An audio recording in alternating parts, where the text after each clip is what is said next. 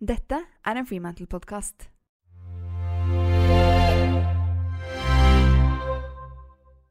Du, jeg hadde vært en mye dårligere mor hvis jeg ikke jobbet og jobbet med det jeg elsker å jobbe med.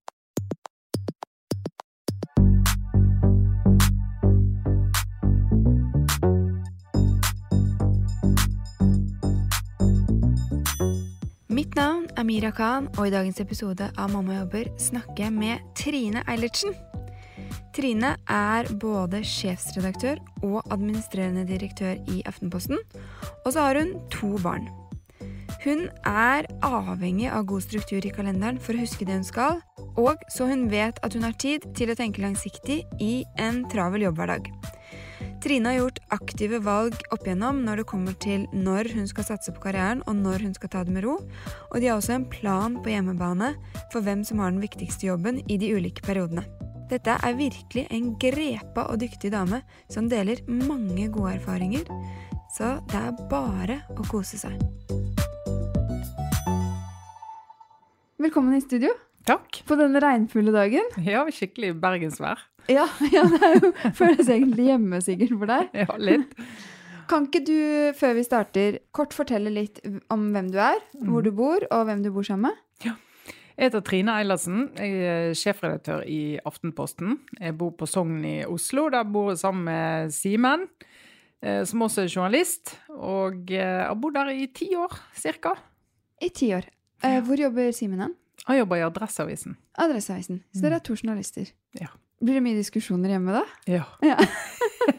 Du får barn som er ganske god i liksom, eh, forhandlingsteknikk, faktisk. I debatt. Ja, ja, begge deler, vil jeg si. Ja. Ganske tøffe krav av og til. Eldstemann leser jo Aftenposten Junior og mener jo heftig om det som står der, så jeg tror han kan bli både klubbleder og kommentator, han altså.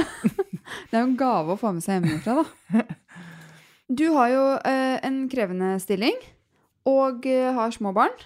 Hvordan syns du det er å være jobbende mamma? Du, jeg hadde vært en mye dårligere mor hvis jeg ikke jobbet og jobbet med det jeg elsker å jobbe med. Hvordan da? Nei, da tror jeg jeg hadde blitt litt sånn gretten og gått og kjent litt på at jeg ikke fikk eh, brukt eh, forskjellige sider av meg sjøl og potensialet jeg mener jeg har i meg og sånn. Og da er jeg redd at jeg hadde kanskje vært litt mer eh, eh, sånn muggen hjemme enn jeg når jeg er ute og gjør ting jeg får energi av. Kan ikke du forklare litt hvordan stillingen din fungerer? Hva gjør du på jobb hver dag? Ja, altså Jeg er jo både sjefredaktør og er administrerende direktør i Aftenposten. Ja. Og Det betyr jo at jeg har eh, både hovedansvar for alt innholdet i Aftenposten.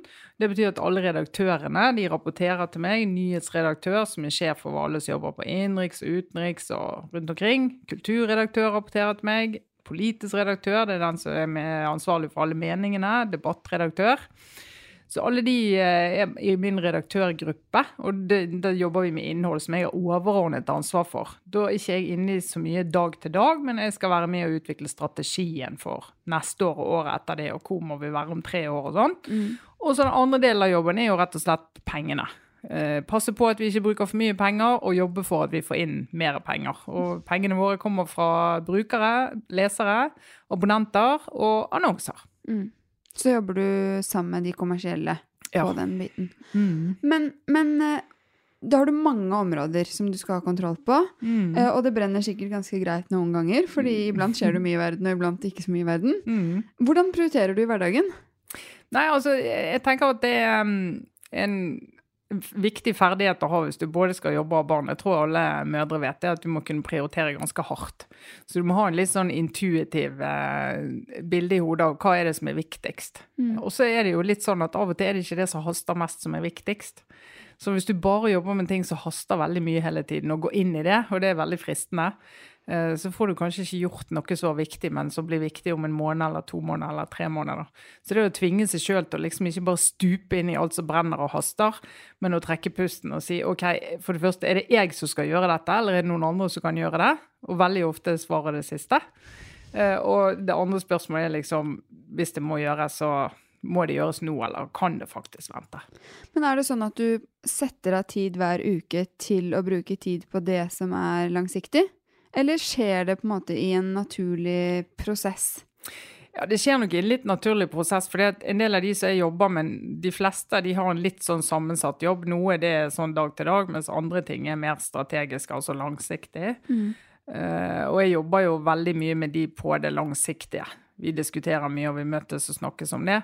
Og så kommer de til meg med det som er litt krise, eller som vi må få løst, eller bare få noe gjennom en eller annen flaskehals litt raskt. Mm. Så bare få en avklaring, da. Det har jeg litt sånn innimellom. Ja, ja. Uh, og det er egentlig en fin miks, syns jeg. Hva bruker du for å holde struktur i hverdagen? Har du alltid Outlook-kalender, eller bruker du noen andre spennende verktøy? Jeg har en kalender som er Det som ikke står i den kalenderen, den, det fins jo ikke. Nei.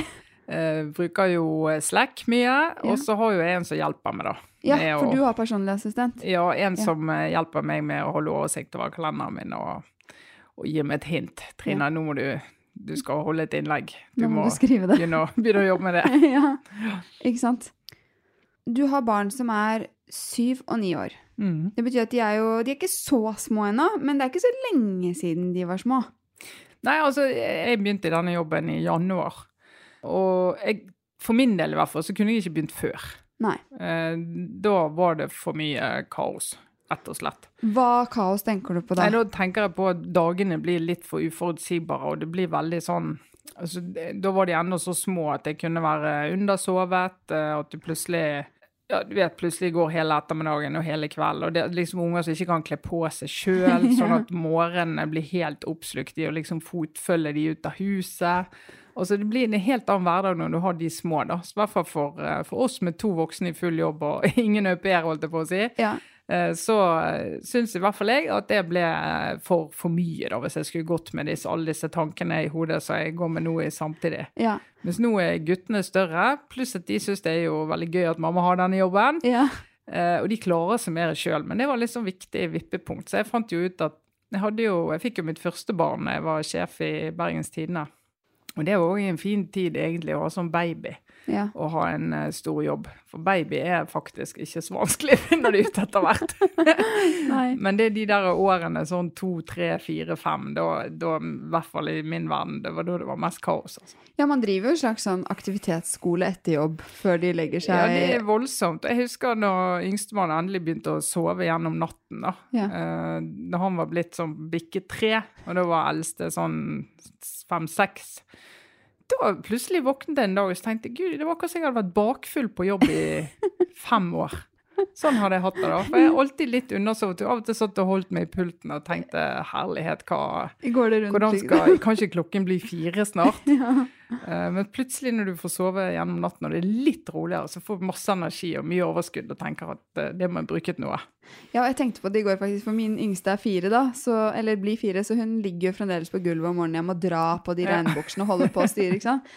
Og så tenkte jeg sånn Fy fader, tenk da, når begge liksom kler på seg selv og bare går ut døra. Det blir jo helt fantastisk. Det er veldig frigjørende fase, faktisk. Og så går det jo noen år, så har du glemt det òg, så er det et eller annet annet. Men akkurat denne, når de bikker inn i den litt selvstendige, det er jo så deilig. Ja, Men uh, når du da følte deg klar for neste steget uh, fordi det var mer ro på hjemmebane, var det da altså det, Var det litt tilfeldig at det kom, eller var det noe du da søkte Eller liksom gikk du ut og sa sånn 'Nå er jeg klar', eller hvordan Det matchet jo veldig bra. Mm. Ja, altså jeg har jo flagget at jeg er interessert i en sånn type jobb i det systemet mm. uh, underveis, men jeg har også sagt at timingen er ikke der nå. Uh, og så var det jo altså jeg hadde jo Det var jo en som var sjef i Aftenposten, så vi hadde jo en god dialog uh, underveis hvor jeg også sa at hvis du slutter, så kommer jeg til å melde meg. Ja, nå det, er jeg klar, liksom. Ja, ja, det tenkte jeg var like greit å si. Ja. Uh, og han også hadde jo gått av på slutten, for det er jo en jobb som tar veldig mye ut av deg. sånn at etter, Du klarer ikke være i de jobbene lenger i 10-15-20 år. Eh, sånn som før, så på et tidspunkt så merker du at det er på tide å gi seg og, og gå videre, da. Eh, men det var jo selvfølgelig ikke gitt at det var jeg som skulle få den jobben, bare fordi om han skulle gi seg. Nei. Men eh, jeg syns i hvert fall det første du må gjøre, er å flagge interesse. Så. Ja. Nå når de er større, er det noe spesielt som stresser deg i hverdagen med jobb og familie? Eller i det å være jobbende mamma? Ja, altså, nå har jeg gjort det som er en forutsetning for å ha en sånn jobb og familie, og det er å ha med en mann som tar veldig mye ansvar. Ja. og så gjør det uten å bli sur og uten å gå og føle på at han eh, går glipp av veldig mye. Eh, og jeg tror at i en sånn familie som vår, så i hvert fall hvis ikke du skal ha mye hjelp og kjøpe deg mye hjelp og sånn, så er det plass til én som har en så stor jobb, men du kan ikke ha to, da. Og det må du snakke veldig åpent om. Og i vår familie så er det meg som har den store jobben, da. Og da har dere satt dere ned og sagt sånn Nå Ja. er det jeg som satser. Det er det. Ja. Og jeg tror hvis ikke du gjør det, så blir forventningene veldig uklare, og da får du mye mer sånn gnisninger på at ja, men jeg òg har en viktig jobb. Mm. Og så er vi veldig enige om hvem som har den største jobben, og hvis det liksom, vi må velge mellom to, så er det min jobb som går foran, da. Ja. Det er jo egentlig veldig fint, for da har dere gjort den forventningsavklaringen, så den ligger i bunnen på alle diskusjoner om type sykedager og ting og tang som kommer. Det gjør det, altså. Mm. Og det er, um, det er litt befriende. Og da eh, styrer du unna en del konflikter. Ja. Men så er jo en del ting som er å si, men uansett så tar jeg dette. Jeg for eksempel er jo jeg er glad i å lage middag. Så jeg lager middag omtrent hver dag. ja. Ja, og så er jeg enormt glad i å brette tøy. Er det sant? Så det gjør jeg gjerne. Jeg tar på meg en podkast, si, eller hodetelefoner, og så går jeg på vaskerommet og så bretter jeg tøy og koser meg med det. Ja. Eh, og da vet vi liksom at eh, ja, det er mulig det er litt kaos på vaskerommet, men det ordner Trine når hun, eh, hun har tid. ja, så det slipper han liksom å forholde seg til. Ja, han trenger ikke tenke på det. Nei. Men det er klart, jeg smører ingen matpakker og går ingen følgegrupper. Nei. Det gjør jeg ikke. Og fotballtreninger og sånne ting? Nei, det er heller ikke det. Nei, så det Nei. gjør han. Ja, han tar alt Men da det vet dere det, det er liksom tydelig atskilt. Ja, det er det. Men har du da x antall år du på en måte har fått innvilget dette for, eller hvordan fungerer forhandlingene rundt dette? Ja, altså, han er jo eh, journalist og trives jo godt med det. Og har ikke nok, han har ikke de samme sånn, lederambisjonene som jeg eh, har, da. Eh, men det er klart at vi har jo samtaler om nå gjør vi dette i så og så mange år, og så tar vi en ny diskusjon. Ja. Og det handler jo annet om å se hvor er guttene da. Mm. Altså Hvis de da er på vei inn i tenårene, og en av de har det veldig vanskelig, f.eks., eller et eller annet sånt, Mm. så har vi liksom altså vi har en samtale om at den og den datoen, men det kan jo ikke jeg si offentlig. Nei. Så skal vi liksom, eller en sånn periode da, så Ja. skal vi ta en ordentlig sånn status og se hvor er vi nå, hvor er vår familie nå, Mm. og hva liv passer det at vi har nå. Men hvis det kommer til det, da, at eh, si at en av gutta får en trøblete tenåringsfase, hvordan tror du det vil føles da å på en måte eh, gå fra den jobben eller ta en mindre krevende jobb? Vil du gjøre Altså liksom Ja? Altså, jeg har jo gjort det før, Ja. Eh, for jeg har jo gått fra en sånn jobb før til en eh, mindre krevende jobb, og så er jo, og det var jo også av familie da, først Ja. og fremst. sant? Var det den sjefsjobben Mm. fra når de var små? Ja. Ja. Og da gjorde jeg det, og da gikk jeg bevisst ned. Da hadde jeg vært gjennom veldig sånn heftige prosesser, masse nedmanning og eh, mye greier. Og familien min bodde i Oslo, mens jeg bodde i Bergen og pendlet. Og ja. det var ganske Med små barn. Ja, da Ja. var jo barnet var jo her Ja. Ikke sant? mens jeg var der, så Ja. det var jo ikke optimalt på noe vis. Nei. Eh, og da tenkte jeg at ok, med en gang vi er ferdig med denne store prosessen, så skal jeg eh, tre tilbake, og så skal jeg gå ned i en mindre krevende jobb. Og så gjorde jeg det, og så fikk jeg jo et barn til, og tenkte at nå er det riktig for meg å ha et litt lavere tempo, da. Mm. Men så er jo erfaringen, og det er jo en liten hemmelighet, sant. Det er jo Erfaringen er jo det at det er jo lettere å være toppsjef enn en sjef i midten. Ja. For da har du flere som hjelper deg. Ja. Du kan styre kalenderen mer, du kan liksom legge opp hverdagen på en annen måte. Så det er klart det er mye ansvar og mye trykk, Mm. men på en måte, så i hvert fall for meg, så er det lettere eh, å få livet til å gå opp nå enn det var før. Ja. For da, så lenge man tåler det trykket, da, så er det Ja, du må jo tåle det presset. Ja. Det, må du, gjøre, det må ligge i bunnen, da. Mm. Men når du da bestemte deg for å gå ned et hakk stillingsmessig, var du da redd for at du på en måte ble sakkende bakut eller mistet din sjanse eller sånne ting? Mm. Nei, det var jeg ikke. Nei. Jeg, var jo, jeg fikk jo barn veldig seint. Mm. Jeg fikk jo første barnet mitt da jeg var, jeg var over 40. Ja. Da fikk du første. Da fikk jeg første, og så Ja. kom det en seilende når jeg var 44. Ja. Som var en kjempeoverraskelse. Eh, sånn at jeg hadde jo jobbet i ja, hele 30 år. Du hadde liksom jo jeg- ja, jeg stabilisert hadde karrieren din. Ja. Så jeg følte at jeg hadde liksom jobbet masse, jeg hadde vist hva jeg var god for, og jeg var veldig rolig på at hvis jeg nå tar noen år litt rolig i år, så jeg kommer tilbake. Ja. Men jeg skulle ikke føle på det presset at jeg må og jeg hadde sørget for, altså økonomisk, da, så tenkte jeg greit, da jeg hadde en sånn stor lederjobb, så tjente jeg mye bedre. Mm. Og så betalte jeg ned litt gjeld og så, men det økte ikke forbruket mitt. Nei. Og tanken da var at jeg skulle være fri til å gå ned i jobb. ja, At jeg ikke skulle liksom låse meg til å ha en høy inntekt og dyr bil og mye greier som jeg var nødt til å ha for, så jeg hadde forpliktelser på. Ja. Da følte jeg at eh, sånn økonomisk også var jeg fri til å gå ned i inntekt og ned i liksom intensitet og press. da. Og da har jeg liksom kunnet tatt de valgene en, med en annen frihet. Ja, Uten å føle på alle de tingene som egentlig ikke er viktige, men som jo blir viktige. Ja, Hvis du vikler deg inn i at du plutselig har bil til 800 000 og masse gjeld og ting du, Ja, du må ha en kjempeinntekt, så har du ikke samme frihetsgradene, da. Nei, for du har ikke kjempelyst til å liksom kjøpe ny, nytt sted å bo og liksom bytte ut. Nei, man gjør jo ikke de tingene. Nei. Men egentlig, sånn sett, så hadde det jo vært bedre om man kunne faktisk få barn i 40-årene, sånn at man kunne rukket å etablere den der karrieren som jo kommer samtidig som de små barna. Det virker jo mye mer eh, avslappende. Ja, altså, jeg tror jo Hvis jeg skulle gjort alt samtidig når jeg var 33, og det er jo det som er jeg har å si, vanlig, sant? at du skal komme ut, du er ferdig å studere, eller hva det måtte være, og så går du i gang med jobb, du går i gang med å etablere det, du skal kjøpe leilighet, og det er veldig mye sånn økonomiske bekymringer, det er jobbbekymringer, det er kanskje kjærestebekymringer, og så er det mye greier, da. Uh, og da, Jeg skjønner jo at folk blir helt utslitt av å gå og bære på alt det der. Og nå var ikke det noe plan fra min side. Eh, jeg var ikke veldig interessert i barn, det var jo ikke, så jeg var ikke sånn veldig motivert når jeg bikket 30 og tenkte egentlig ikke på det, da. Nei. Så når jeg da først eh, når jeg da traff Simen helt i slutten av 30-årene, da tenkte jeg å herregud, her må jeg få opp farten hvis det skal skje noe. sant? Ja, ja. Så det var jo først da det kom, men da hadde jeg jo litt mer ro på resten, da. ja.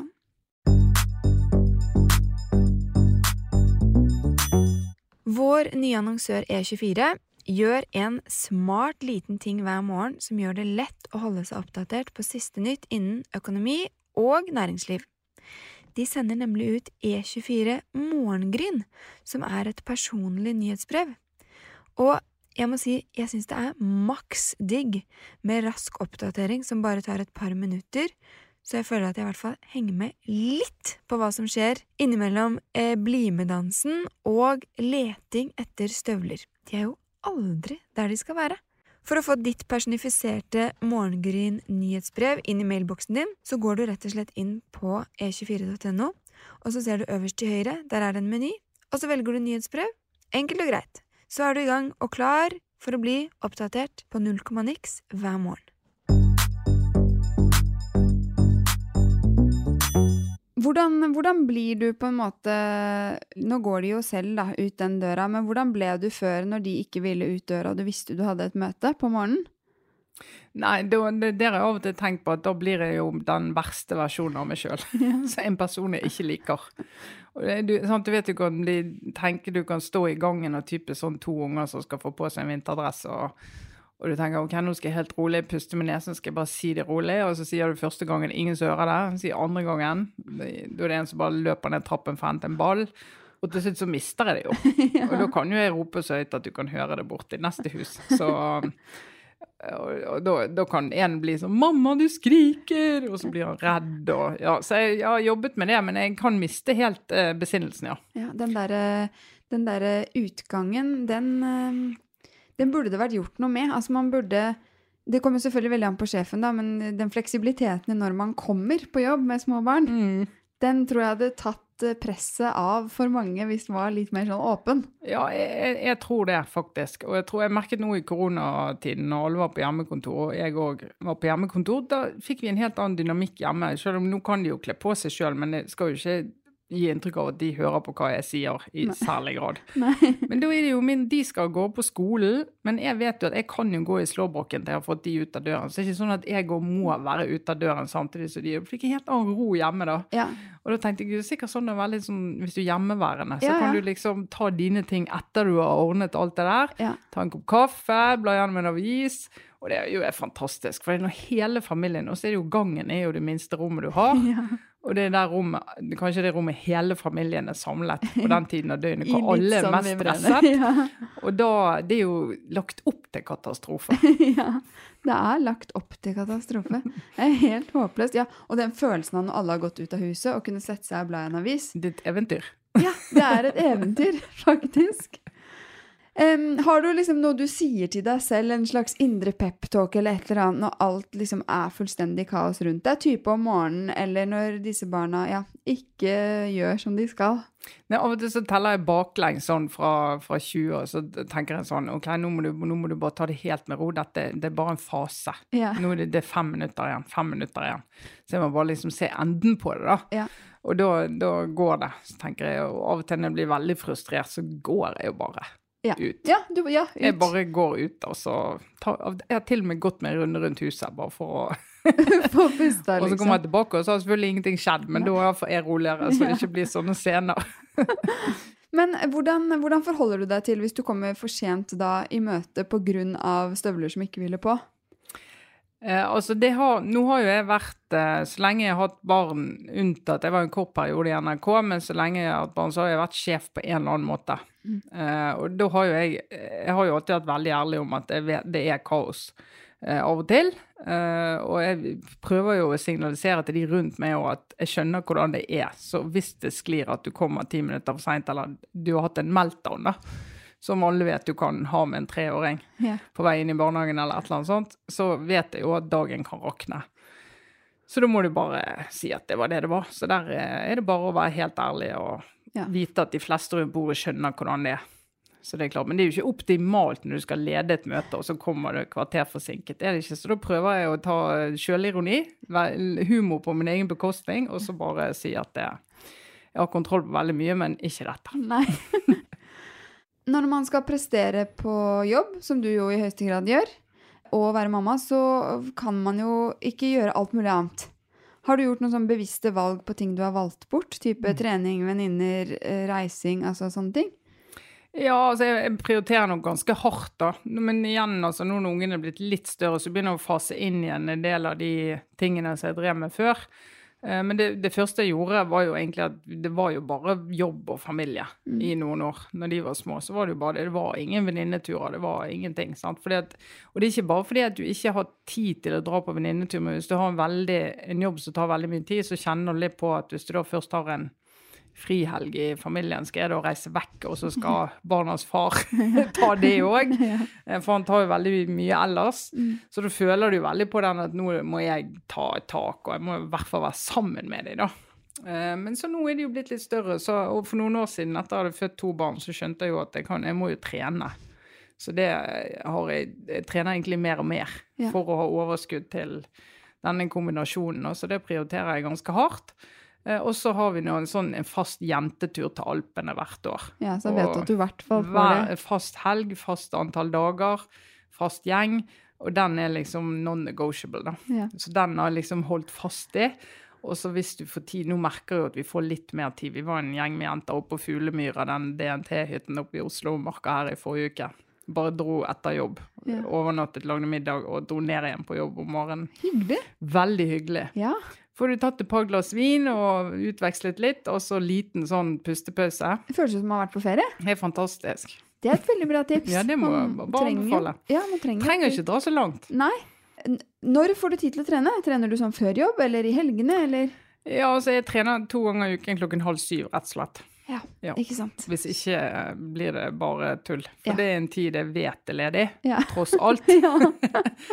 Så da trener jeg fra halv syv til halv åtte jeg hver eh, onsdag og fredag. Og så løper jeg i helgen, og så hvis jeg får muligheten en dag i uken, så gjør jeg det. Fader, folk er så flinke, så Jeg må bare skjerpe meg. Jeg klarer ikke å stå opp tidlig for å trene. Det er eh, Men jeg tenker at jeg ligger jo litt bak deg. Ja, du ligger litt bak meg. Jeg begynte når han yngste var Når var Han var vel sånn Ja, tre var den yngste, da. Ja. ja, ja, ikke sant. Det er nå, det. Ja. Når alle sover hele natta, da, da, skal jeg begynne å trene. må, du må sove gjennom natten. Ja. Du må det. Ingen som er ute og går. Det, er, det mener jeg er sånn null eller én i eh, foreldrelivet, at du sover. Ja. Ok, så hvordan ser en vanlig hverdag ut hos dere? Når, eksempel i dag da, når står dere opp? Simen han står opp eh, klokken seks, og han eh, står jo opp og lager alle matpakkene og sånn, og så står jeg opp sånn kvart over halv syv. Han er A-menneske. Ja, han er jo det. Altså, tenk det å stå opp klokken seks hver dag. Ja. Det er jo Det er en gave. Det er en gave. Ja. Det er en gave for hele familien, vil jeg si. ja, det. For det er jo, min jobb er jo da å vekke de guttene som var jo A-mennesker helt til de begynte på skolen, Ja. pussig nok. Nå er de ikke det. Nei, så nå må de vekkes Nå må de vekkes, og de har ikke lyst til å stå opp, og litt sånn, så da har jeg litt sånn jeg er med de på badet og holder på og surrer med de, og så går, går vi alle ned og spiser frokost i, i en eller annen tilstand, da. Ja. Men da har dere kledd på dere oppe først? Ja, det har vi. Ja. Er de, sånn, er de sånn som bare tar på seg noe som ligger der, eller har du lagt fram sånn på rekke og rad? Ja, altså jeg legger rett og slett frem klær til dem. Og Ja. de, det som er så deilig med gutter, det er at de går med det som ligger der. Ja. De har jo ingen meninger om det. Så Nei. det har jeg skjønt mine venninner som har døtre, at det er av og til en litt annen diskusjon. Enn der. med gutter, ja. Absolutt. Det kan man si. Ja, og det, den diskusjonen har ikke vi hatt tid til hjemme hos oss, tenker jeg. Nei. det hadde ikke gått. Men foreløpig bare legger jeg frem det jeg syns de skal gå med, og det aksepterer de greit. Og så er det ned, og så er det bare å spise og Sitter dere da sånn ned rundt bordet? Ja, vi gjør rett og slett det. Ja, og så prøver vi å sant, Kanskje litt lesing og lekser på et par av de, så må vi øve litt, da. Ja. Og så er det jo Ja, så dere har litt sånn frokoststund, Vi har litt frokost, da. Ja.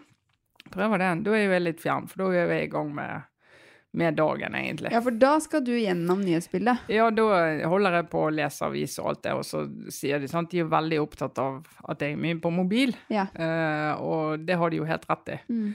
Eh, men da prøver jeg å prøver å forklare at noe av dette det er, er godt begrunnet, Ja. mens andre ting, det, Ja. da har de helt rett. Det trenger jeg trenger ikke se på Facebook når vi skal spise, sant? så Nei. vi må liksom bare prøve å være litt ærlige om det. For de, de er ikke gamle før de merker at det stjeler. Fokuset de kunne fått. Nei. Sånn, de, du hører liksom Ja, mamma hører ikke hva jeg sier, hun hun ser på mobil. Ja. Ja, det, er jo, det er jo ikke bra. Nei. Men uh, jeg så for meg at du liksom hadde alle avisene i papir, og så satt du og bladde gjennom de, men du scroller på mobilen du også? Ja, begge deler har to-tre aviser i papir, men så bruker jeg mye mobil òg, ja. Ja, og scroller deg gjennom. Ja. Ok, og så når dere er ferdig med å spise, da er det ut døra? Ja, da er det den lille interessante stunden i gangen, Ja. som tross alt blir lettere. Særlig hvis de ikke er der samtidig. Ja, jeg vet. Søsken må egentlig Ja, ikke gå ut døra Nei, samtidig. de må ikke det, for da er det en eller annen albu som kommer borti en annen, og så er krisen større enn han hadde trengt å være, da. Ja, Men eh, nei, så er jo han store er jo Han kommer seg jo av gårde sjøl. Det er bare liksom å få gjetet de av gårde, da. Altså husk regnbukse. Husk. Ja. Som de aldri tar på seg anyway. Nei, Men, altså, ja. det er jo Jeg tenker de får bare lære hvordan det er å være våt. Ja. Og så han eh, er det jo da Simen som eh, tar følging. ja, ikke sant. Og så går dere på jobb alle sammen, og så Mm. kommer dere jo hjem igjen. Og da går de hjem selv, eller blir de hentet? Ja, han yngste blir hentet. Ja. Ja. Det er ikke av og til, Jeg sykler jo ofte opp eh, fra jobb med en sånn elsykkelen min. Ja, Og da sykler jeg innom skolen og henter han, og så sitter han på hjem, da. Ja. ikke sant. Ja, så du henter på skolen iblant? Du, Ja. ja. Absolutt. Og så er det jo du som da har middagsansvar. Mm. Så da eh, begynner du på middagen når dere kommer hjem? Ja, det gjør jeg. Og da har vi handlet på Kolonial på søndagen, sant. Ja. Så det, det må vi handle for hele uken. Ja. Vet du da hva du skal ha til middag hver dag? Nei, da, altså, da går jeg ned i kjøleskapet og så ser jeg på alt jeg har kjøpt, og så tenker jeg er ingenting av dette jeg har lyst på. Så da kan det faktisk skje at jeg går og kjøper noe annet, men som regel så lager jeg noe som er der, da. Ja, Men kanskje en annen miks enn jeg hadde tenkt først. ikke sant. Og hva gjør gutta mens du lager middag? Nei, de leker faktisk ganske godt sammen, de to gutta. Så de, eh, har jo, prøver jo å begrense denne her skjermbruken, da. Og det er jo eh, Ja. Så på hverdager så får de ikke lov til det. Nei. Nei. Så Så da leker de. Men de, ja, de leker sammen er jo kjempehyggelig. Ja, veldig hyggelig. Så det ender som regel i et smell, men en, en stund så leker de og koser seg skikkelig. Det var veldig fint når han yngste nådde igjen han eldste, på en måte. Da ble det et skikkelig sånn avlastningsprosjekt. Ja. Mm. Og så tenker jeg, blir jeg sånn Søskenkjærlighet når de Ja, leker ja, sammen. ja. Jeg føler de liksom bygger bånd seg imellom på et vis. Ja, det er veldig sikkert hyggelig helt til de har hatt hverandre. Men eh, da er det jo lavt blodsukker og alt som er, så du kan jo ikke bruke lang tid på middag. Det er jo ikke noe gourmetfabrikk, det her. Nei, ikke sant? Nei. Typisk middagsrett du lager. Nei, altså i går hadde vi fiskeboller i karrisaus. Ja. Uh, og i dag skal vi sikkert ha Ja, tipper vi skal ha chicken tikka. Ja, det er digg. Veldig godt, og det liker alle. Så det er jo litt sånn, eh, ja, 25 minutter. 25 minutter. Kan ikke gå så mye forbi det. Nei, smash, så er det ferdig. Men når gjør de lekser og sånne ting? Det er ettermiddag, da. Ettermiddag. Ja, for med en gang de kommer hjem, er de ofte litt sånn lav på blodsukker og blir, og lekser det er mye konflikt knyttet til. Det må jeg si. Ja. Mellom de, eller mellom dere? Mellom foreldre og barn. Ja. Så det er jo en sånn evig gnagsår. Og det ville være synd å si at de har en veldig sterk sånn akademisk motor i seg. Det har de jo ikke, da. Så det er jo, lekser er jo, det er jo et gnagsår. Ja, Men, eh, For da må det rett og slett forhandles og kampes litt for ja, å må være litt tydelig, sant. Og det er jo Da må jo vi, nå når vi har to gutter som skal gjøre lekser, så må jo vi sitte med dem begge to. Så der, de timene der etter middag og liksom frem til de legger seg, Ja. det er faktisk de timene jeg er mest off-jobb. Ja. Absolutt mest off. De er litt sånn låst eh, til barna, da. dedikerte. Ja. Mm. Men eh, eh, har de mye fritidsaktiviteter og sånne ting? Ja, det blir jo, du vet, bandy og fotball og speider og diverse, så det baller litt sånn på seg, da. Men eh, vi prøver å ha altså maks sånn Han yngste har jo bare én aktivitet, og han eldste han har vi tatt ned, så vi prøver å si maks to aktiviteter i uken, da. Ja. Og så gjør dere lekser da de dagene han ikke er på aktivitet? Ikke aktivitet, Ja. og i helgen, faktisk. Ja, ikke sant. søndag formiddag når de er litt våken. Ja. Det, er, det er faktisk lurt, for da Ja. er de jo ikke så slitne. Nei, da er ikke de så slitne, og da, jobber, da tar alt mye kortere tid. Ja, jeg skjønner jo at det er litt tungt å sette seg med lekser. Ja, altså, jeg Ettermiddag. syns det er tungt, Ja. og jeg skal bare hjelpe til. Så jeg skjønner jo, jeg har jo veldig sympati med de, da. Ja, Men så vet jeg at hvis vi ikke får gjort det i dag, så blir det dobbelt så mye i morgen når vi prøver liksom å Men de er jo for små til å få inn gode arbeidsrutiner, kan du si, så de må jo ha hjelp. Ja. Men, det, men da må jeg jobbe litt med tålmodigheten min av og til. det skjønner jeg veldig godt. Kjenner det igjen. Men når, har dere kveldsmat før de legger seg? Ja, det har vi. De bader sammen i badekaret, og Ja. så spiser vi kvelds etter det, da. Type Ja. brødskive eller Ja, eller sånn korn, et eller annet. Ja. ja. Og så legger de seg samtidig? Ja, yngste det, det her er jo Det å legge seg er jo en viktig valuta når du er søsken med et par år imellom. Og de fikk hver sitt rom nå i år etter å ha bodd sammen. Eh, Så nå får han eldste legge seg en halvtime seinere, Ja. det er litt viktig for selvfølelsen, tror jeg. Så han legger seg sånn halv ni.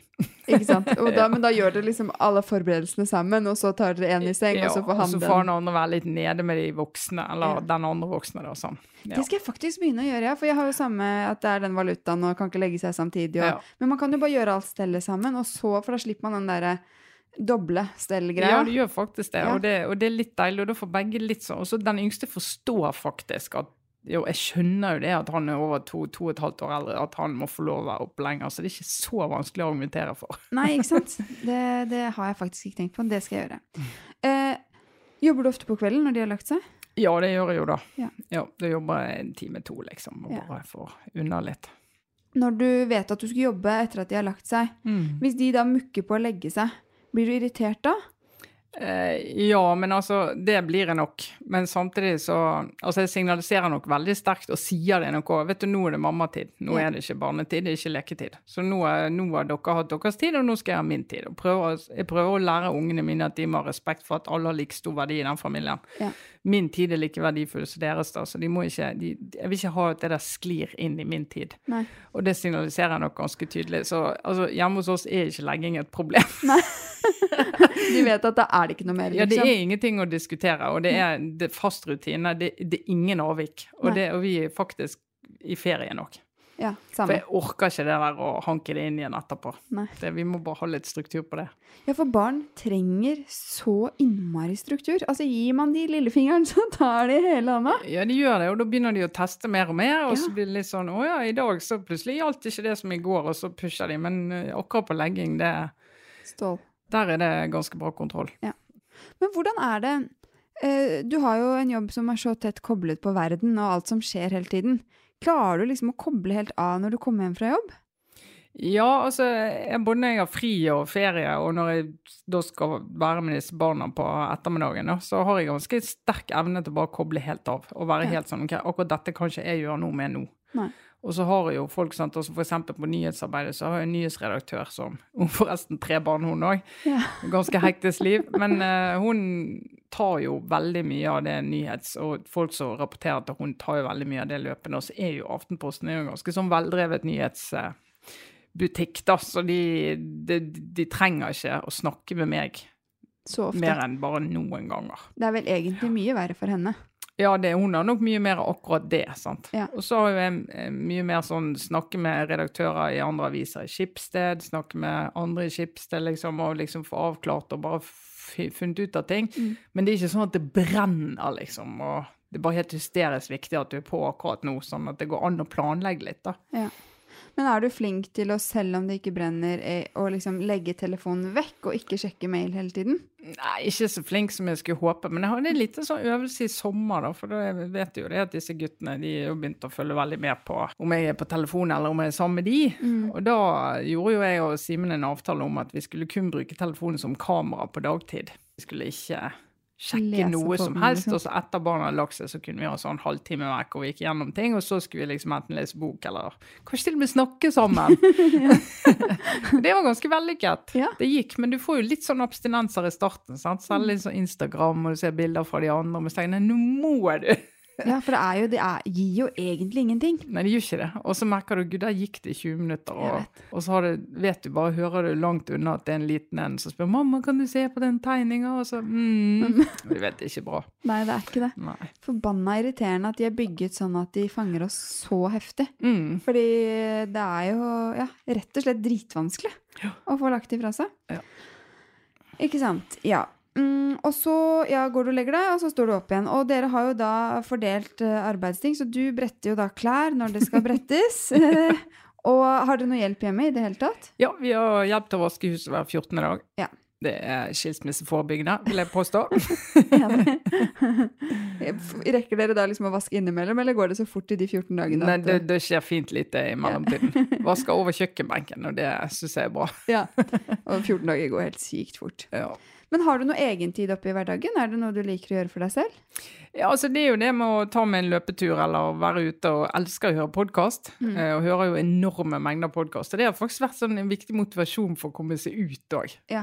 For det er jo eh, Jeg tar meg en tur ut. Jeg tar meg ut og lufter hodet. Ja. Eh, Så det er jo, da får jeg ofte hørt litt ting som jeg enten ja, blir veldig glad av å høre, eller lærer noe, eller spennende, eller Hva er favoritt, eller noen trenger ikke være favoritt, men noen podkaster du liker godt? Ja, akkurat nå har jeg hørt Jeg hører veldig mye amerikansk nå, det amerikanske valget. Da. Liksom denne, denne jobben med å forstå det amerikanske samfunnet tar jo aldri slutt. Nei.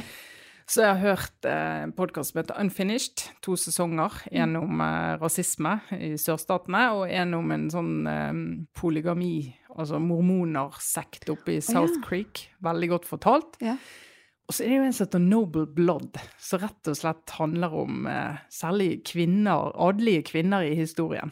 Oi, kult! Sånn om. halvtimesepisoder der hun Dana Schwartz, som er en fantastisk forteller, da, forteller om både Marie Antoinette og Katarina den store og alle dronningene til, eller konene til Henrik den åttende. Ja. Forteller deres historie på utrolig sånn kul måte. Ja, spennende. Gode tips. Gjør du noe for din mentale helse? Altså Mediterer du, leser du selvhjelpsbøker, går du til psykolog, eller liksom, gjør du noen sånne ting? Nei, det, nei, jeg gjør ikke det. Det viktigste for min mentale helse det er å kunne snakke med gode venninner av og til. Ha et par venninner som er veldig så tar vi, Går vi ut sammen, altså går oss en tur og tømmer oss litt om eh, frustrasjoner og det som er. Mm.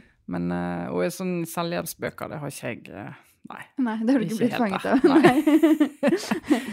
Hva med å rekke å være kjæreste oppi dette? Du sa jo i sted sånn ja, og iblant til og med prate litt sammen. ja. Hvordan syns du Har dere noe tid sammen? Og hvordan får dere carva ut det? Ja, altså vi har blitt litt bedre til det òg, men det må jeg si at de småbarnsårene er jo en eh, altså kjærestedødere de luxe. Du må jo virkelig Det var faktisk en venninne som sa det til meg, som fikk barn før meg. Så sånn, nå må du huske, Trine, at de årene du går inn i nå, da skal du være med i arbeidsfellesskap enn kjærester. sant? Ja. Og da tenkte jeg ok, det må jeg huske. Ja. Så men så kommer du ut, må du, og så må du passe på å ikke si så mye stygt til hverandre i de periodene når ingen har sovet og alle er trøtt, at du klarer å starte på igjen, liksom, når det begynner å roe seg, da. Og det er jo, nå har vi, vi har en del felles interesser, så vi liker å gå eh, være på tur og gå ut og på fjell og på ski og på sjø og sånn. Så nå har vi liksom satt av Vi prøver jo å ha en sånn barnevakt i uken, en fast som vi bruker. Ja. Og da startet det helt Det er noen par år siden nå, men da hadde vi barnevakt for at vi skulle gå rett fra jobb ut og spise middag. Bare sånn på en onsdag. Og da satt vi nede på Solsiden og tenkte vi har ikke sittet og spist middag vi to på fem år. sant? Nei, det er så sjukt. Så, det var, så vi må liksom bare prøve å ta de der. Av og til er det jo bare to timer, men vi rett og slett kjøper barnevakt til det. Ja. Det er veldig lurt å gjøre sånne det? små ting. Og hvis, God man gjør, investering. ja, og hvis man gjør det rett etter jobb, så slipper man å liksom gå inn i den der barnetralten Ja. før man møtes. For da skal du liksom hente deg ut igjen. Ja, smart. Bra tips. Litt sånn avslutningsvis. Hva er ditt beste råd til kvinner som vil satse på karriere, samtidig som de også vil være gode mammaer? Mm. Det vanskeligste, men beste rådet er å få seg en mann som har forståelse for at du vil det, Ja. eh, og at du har en god samtale hjemme om det. For du må vite at du kan ikke gjøre alt. Og så det andre, i hvert fall for min del, har vært utrolig viktig at altså, jeg er ikke veldig sånn detaljorientert. Så jeg, liksom, jeg prøver å løfte blikket på alt. Så jeg kommer aldri til å bli, jeg kommer aldri til å bli en perfekt leder. Jeg kommer aldri til å være en perfekt mamma. Eh, men jeg må liksom gjøre så godt jeg kan, og så må jeg prøve å finne en balanse som gjør at jeg ikke viller meg helt inn i et eller annet som gikk galt. Typisk sånn Nå glemte jeg å melde på han ene på sånn AKS-kurs. Ja. Så da går alle kompisene hans på det AKS-kurset, og min sønn gjør ikke det, for jeg glapp på den fristen. Og det er jo, det er jo helt forferdelig. Så tenker jeg, det jeg bare, kan jeg grave meg ned og tenke på at jeg er en dårlig mor, og alle merker det fordi jeg er på det kurset, ikke han. Eller jeg kan bare si til han vet du, det er sånn som skjer. Ja. Sånn, du har en sånn mamma som glemmer sånne ting. Men jeg skal ikke glemme det neste gang. Og så må du bare legge det bak deg. Ja. Så må du bare gå videre, og så må du legge det inn i kalenderen neste gang. altså det er litt sånn Ting skjer, da. Men klarer du å på en måte bare gå videre og ikke få dårlig samvittighet for det? Ja, få dårlig samvittighet, men du må ikke la det prege deg. sant? Og du Nei. må komme ut av det. Og det er litt sånn på jobb òg. Så er det, det er masse detaljer. Hvis jeg skal være opptatt av de, da klarer ikke jeg å løfte blikket. Jeg klarer ikke å være en god leder for folk. Så jeg må, jeg må godta at jeg kan glippe på ting. Men da må jeg òg godta at de kan glippe på ting. Ja. Så jeg må liksom ikke bli sur og irritert hvis folk gjør en feil. altså Du kan liksom si ok, det her må vi ikke gjøre flere ganger. Mm. Men du må være litt large, tenker jeg, og tenke at vi er nå alle mennesker, og vi gjør noe så godt vi kan. Og så må se litt lange linjer, se litt langt frem. Men er det sånn du alltid har vært, eller har du blitt sånn? Jeg er nok blitt det mer og mer. Jeg var nok mer sånn opptatt av litt mindre ting før, eh, men så merker du at du må ta noen valg, da. Du klarer ikke å liksom henge med på alt. Og det er sånn, sånn som for mine gutter, det at jeg bruker tid til å spise middag med dem, lager middag til dem, og gjør lekser sammen med i hvert fall en av dem hver dag. Mm. Det er jo mye viktigere fordi at det er der når de snakker om ting de har opplevd på skolen eller ikke får til noe i matten, enn at den kaken jeg leverer på juleavslutningen er hjemmelaget. Ja, Og helt det, enig. det, det var han faktisk i fjor, men det var ingen som ville ha han, så da bestemte meg for jeg skal i hvert fall ikke gjøre mer.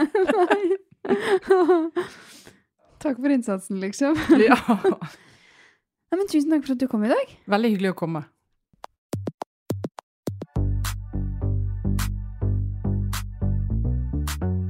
For at du har hørt på Mamma jobber-podkast. Jeg blir kjempeglad hvis du legger igjen noen stjerner i iTunes. Og husk at du kan følge med på Instagram at Mamma jobber-podkast. Og ikke minst at du gjerne kan sende meg melding med forslag til gøye eller spennende gjester som du tenker at bør være med i podkasten.